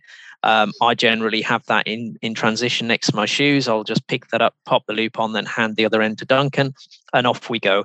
Um, again, I will tend to stick on on the right hand side uh, of Duncan. Um, for similar reasons to the swimming, really, due, due to sort of my, my left eye being poor and my right eye being better. Um, it just sort of means I can pick out the odd obstacle myself uh, on on the, my right side, and uh, Duncan can sort of take care of everything else. Um, and it is really just running side by side, and um, essentially I have to set the pace. There's no pulling allowed. Um, Duncan can give lots of information, encouragement, and you know uh, he's a, he's a very good runner. So uh, probably my run speed is quite easy for him. But of course, he's already worked hard on the bike, so uh, he needs to be able to save a little bit of energy so he can actually still talk and give information. Uh, but for me, I won't be responding much. It's just a case of getting around there as fast as possible and, and doing what I can on mm. on that last last leg of the event. What happens if one of you's having a bad day? I mean, what happens if you know Ian's going for a medal, Duncan, and you're having a bad day, and you really yeah. struggle? I mean, you've you've just it's got a, to you've just got to put up and shut up, haven't you? Yeah, it's a real concern. I think it's, it's never something I've really considered um, over the short course because I mean, you know, it's a, it's a short event. Um, it shouldn't be it shouldn't be something that becomes an issue um, on race day. You know, if you prepared well, Mm-hmm. And even if you're having a bad day, chances are you can kind of you can muddle through and you can get through the event. But um, but for Ironman, it's a very very real possibility. You know that you could have a bad day. You could, and this is something I I experienced with with Hasib is that you spend so much time making sure the athlete is okay, um, looking after their nutrition, particularly so with the B1 athletes. You have to be the one that passes all their nutrition to them um, stopping at aid stations, you're they're your first concern. You're less worried about yourself, um, and that can be an issue. You know, mm. longer term when you get into the into the meat of the of the marathon, if you've not done what you need to do on the bike and looked after yourself, then it then it can get quite can get quite tricky. Um, certainly, when we raced over the Ironman distance in Estonia, you know, I, I did feel the marathon was was tougher for me than usual, possibly because I, I, wasn't able to dedicate as much time to myself on the bike, um, making sure that I was meeting my own needs, which is you know something that you kind of you obviously do when you're racing solo. Um, but but less of an issue certainly in the in the sprint stuff. Do you? I mean, you race as a pair. You get awarded medals as a pair, assuming you get into that position. Do you share the expenses, or is it is it is it about your race, Ian, because you're you're the actual athlete that's been selected and Duncan's your guide? Well, I mean, it's very much a team event, but in terms of the expenses, I, I, traditionally have tried to cover most costs for for the guides that I've raced with over the years, and it, I think it's just something I always wanted to do. Um, you know, I've done extra work to try and pay for for events and, and cover the costs as best as possible um, because you know the guys are giving up their time, their holiday from work potentially. Um, they're giving up their own racing opportunities a lot of the time, and uh, I don't really want it to cost the money on top of that. So, um, but you know, I think certain events are different. You know, perhaps some of the the events we pick as a, a target together might be slightly different. Whereas if it's something I say, oh, I really want to do this event, you know, and some who's gonna who's willing to race for me, I, in those circumstances, I would definitely want to cover the costs. Yeah, and if we ever get to Kona, Ian's definitely picking up the tab. Yeah, well, I'm just thinking about the bike there. I mean, bike, the type of bike you have and the color of the frame. I mean, that can mean a lot to some people, but it didn't sound like you've got much choice in that, really, Duncan. exactly, yeah. Although um, I have enjoyed spending a bit of time recently tweaking the uh, the tandem and getting it all set up for the uh, for the commies in a, in a few weeks' time. Mm, well, let's talk about the Commonwealth Games then. So, um, sprint distance. Yes. Yeah. Um, who's your main competition? I mean, I'm presuming here that you guys are going for a medal. Well, I, I think we're going to do uh, the best performance we can and see where it gets us. You know, mm-hmm. I think both Duncan and I are quite realistic that at our age, the fact that we both work full time and the sport, as Duncan mentioned earlier, has moved on significantly in the last few years. Mm. Um, a medal probably will be a stretch. Um, we don't actually know what the start uh, list looks like yet. That doesn't seem to have been published. Um, but you know, I'd obviously expect um, Dave Ellis and Luke, his guide, uh, to be up there uh, pushing for the win. I'd expect Oscar and Charlie to be there or thereabouts. Um, and I, would expect some serious competition from Australia, who'll probably be bringing three athletes. Uh, and then, you know, you've got countries like South Africa who may bring a couple of athletes. Hmm. Uh, and, and, you know, there'll be some other nations. I think there's a young uh, guy from Ireland. Hopefully, will also be racing. So it's going to be a tough one for us, and and of course our friends from from Wales, uh, Reese and Reese. Um, you know, so I think for us, it, we're just going to try and get in the mix and see where we we end up at the end of it. Mm-hmm. Be exciting now. I mean, mm. you, you are, are, you excited or nervous or equal amounts of both? Um, I'm not particularly nervous. I think perhaps that comes with age and and experience. I, I feel quite calm about it, and uh, you know, uh, I'm certainly excited to get out there and race, and and I think it's going to be a great atmosphere. So it's it's really something to look forward to.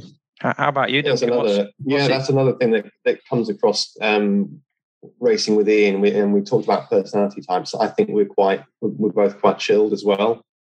Um, racing doesn't really favour us, and I think because Ian has operated at the sort of very highest level of sport. Mm. You know, he mentioned that he'd been to the um, Paralympic Games as a cyclist before his triathlon career started, and he's he's used to operating on on a sort of pretty um, serious competitive level. Um, and and for me, it's a luxury, you know, because I'm in a race where there's only ten other pairings. I've got space in the swim. I've you know got nice blue carpet in transition. These are all luxuries that I'm really not used to. So uh, it's all good, and uh, and we and I don't think either of us really honestly felt as though we we pull this off. Um, but circumstances kind of conspired, and and here we are. So we're going to make the absolute most of it, and uh, and enjoy every minute. And I think it'd be a straight, it would be a real shame to to just tie ourselves up in knots or get super nervous and uh, and, and ruin the experience. So we're we're fully intending to to get as much out of it as we can and enjoy yeah. as much as we can. I mean, at the end of the day, we've got absolutely nothing to lose, given we weren't really expected to go to the games at all. So we're just going to yeah. go and give it a whirl and uh, hopefully hopefully have a good race. Yeah. And what, what's what's the date and time of your event then? Thirty uh, first of July at uh, eleven a.m. I'm gonna I'm gonna do my very best to make sure this podcast goes out before then, so we can give it a bit of a bit of a flyer. Yeah, be good. And I think the uh, I think the triathlon event is is free to view. I mean, there are there were I say that there were tickets. There aren't anymore because they're all sold out. But um, grandstand tickets were available. But the, but the event itself is free to view if you want to get yourself into Sutton Park or around Sutton Park. The roads around Sutton Park. The bike course is a, is a five lapper, five lap race. So I'll be loads to see, even if you get yourself out into the streets around Boldmere and, and Sutton Park. Plenty to see. And I believe there's also the mixed triathlon relay on the same same day, same session. So it'll just be a good day of triathlon. You know, you'll get to see the the PTVIs, male and female, and you'll get to see the uh, the mixed triathlon relay. Um, and it'll be a super exciting day. I mean, seeing triathlon our triathlon and the and the tandems going by at full chat is pretty exciting. I imagine that most of your friends will have bought all those tickets, will they, Dunk? And, and the well, remainder actually, of them, your friends. Uh, we um, we, we get a few reserve tickets as, as athletes, wow. so they've been really really good and really lucky to have got those because they were like um, gold dust. They were really really sought after. I think they sold out very quickly. So I think there's an outside chance to grab tickets on the day because some of the reserve tickets to athletes, if they don't get claimed, they get thrown back into the uh, mm-hmm. into the pot. So if you're lucky enough, you you may be able to grab a ticket. But um, yeah, it seems pretty unlikely, I'd say. You've you've done the GB age group thing, haven't you, Duncan? You've you've raced. Yeah, I did a I did a couple. Yeah, yeah couple, I did a couple in the back in the early days in the early nineties. Um, uh, short and long course, and and I think Ian has also done um, every single level, you know, from European through to worlds as well. Wow. Yeah, I haven't I haven't raced age group as such. Um, um, you know, I think that might freak a few people out. Yeah. but uh, yeah, I've certainly certainly been around a while now. Yeah, there's always a debate on the various triathlon forums, isn't there? That Duncan and I hang out about how dare those elite athletes come back and uh, get in our way. But of course, there's another debate, Duncan, about when you've represented GB age group, should you wear your GB vest or shirt to um, another uh, yes, lesser yes. race. So, what are you going to do about your Commonwealth? Um, well, kit? that's it. Yeah, I've, I've, i think I've done a GB age group um, twice, um, and I've worn my GB age group kit twice. so that answers that question for you. But um, yeah, it might find itself uh, in a in a picture frame, maybe, or yeah. or something like that. Yeah. Well, yeah. best mechanical wishes to both of you. Uh, it's going to be fabulous. I'll make sure I'm tuned in for that. And uh, yeah, have the best race and the best day and the best experience you can. Brilliant. Thanks, Simon. Make sure of it. Thanks very much. Really appreciate you guys being here. Take care now. No problem. Ta-da. Bye. Thank you again to Ian and Duncan for being guests on this week's High Performance Human podcast. Of course, we wish them all the best at the weekend. As usual, there are links to all of today's discussion topics in the show notes below. To make sure you don't miss any episode in the future, please go to iTunes, search for High Performance Human Triathlon Podcast, and press the subscribe button. Also, don't forget to look out for that link in the show notes so you can download your free case study if you want to find out about the simple formula I use to help athletes like you excel at their first long distance triathlon. That's all for this week. I hope you have a great weekend and I will see you on the next episode.